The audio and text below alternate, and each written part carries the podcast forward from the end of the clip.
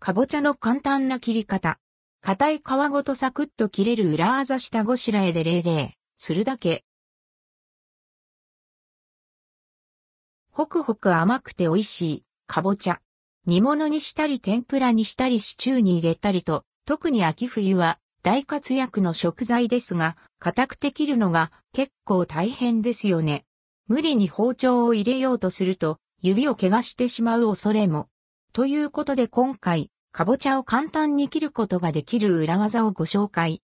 切る前に電子レンジで少しだけ加熱するんです。かぼちゃを簡単に切る方法レシピ。材料。かぼちゃ。用意するもの。スプーン。耐熱皿。サランラップ。包丁。まな板。手順。スプーンでかぼちゃの種と綿を取り除きます。耐熱皿にかぼちゃを乗せ、ふんわりとラップをかけます。電子レンジ500ワットで2分の1個分で3から4分ほどを目安に加熱します。かぼちゃを丸ごとチンする場合は5から6分が目安です。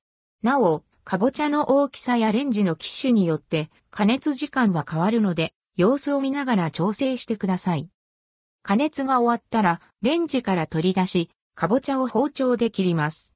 ほんのり柔らかくなっているので、皮ごとサクッと切りやすくなりますよ。切るのが楽だとその後の調理もサクサク進むので気分がいいですよね。この裏技で少しでも皆様の料理のストレスが減らせますように。かぼちゃに関する関連記事。レシピ、ホクホク、味染み、かぼちゃの煮物、裏技レシピ。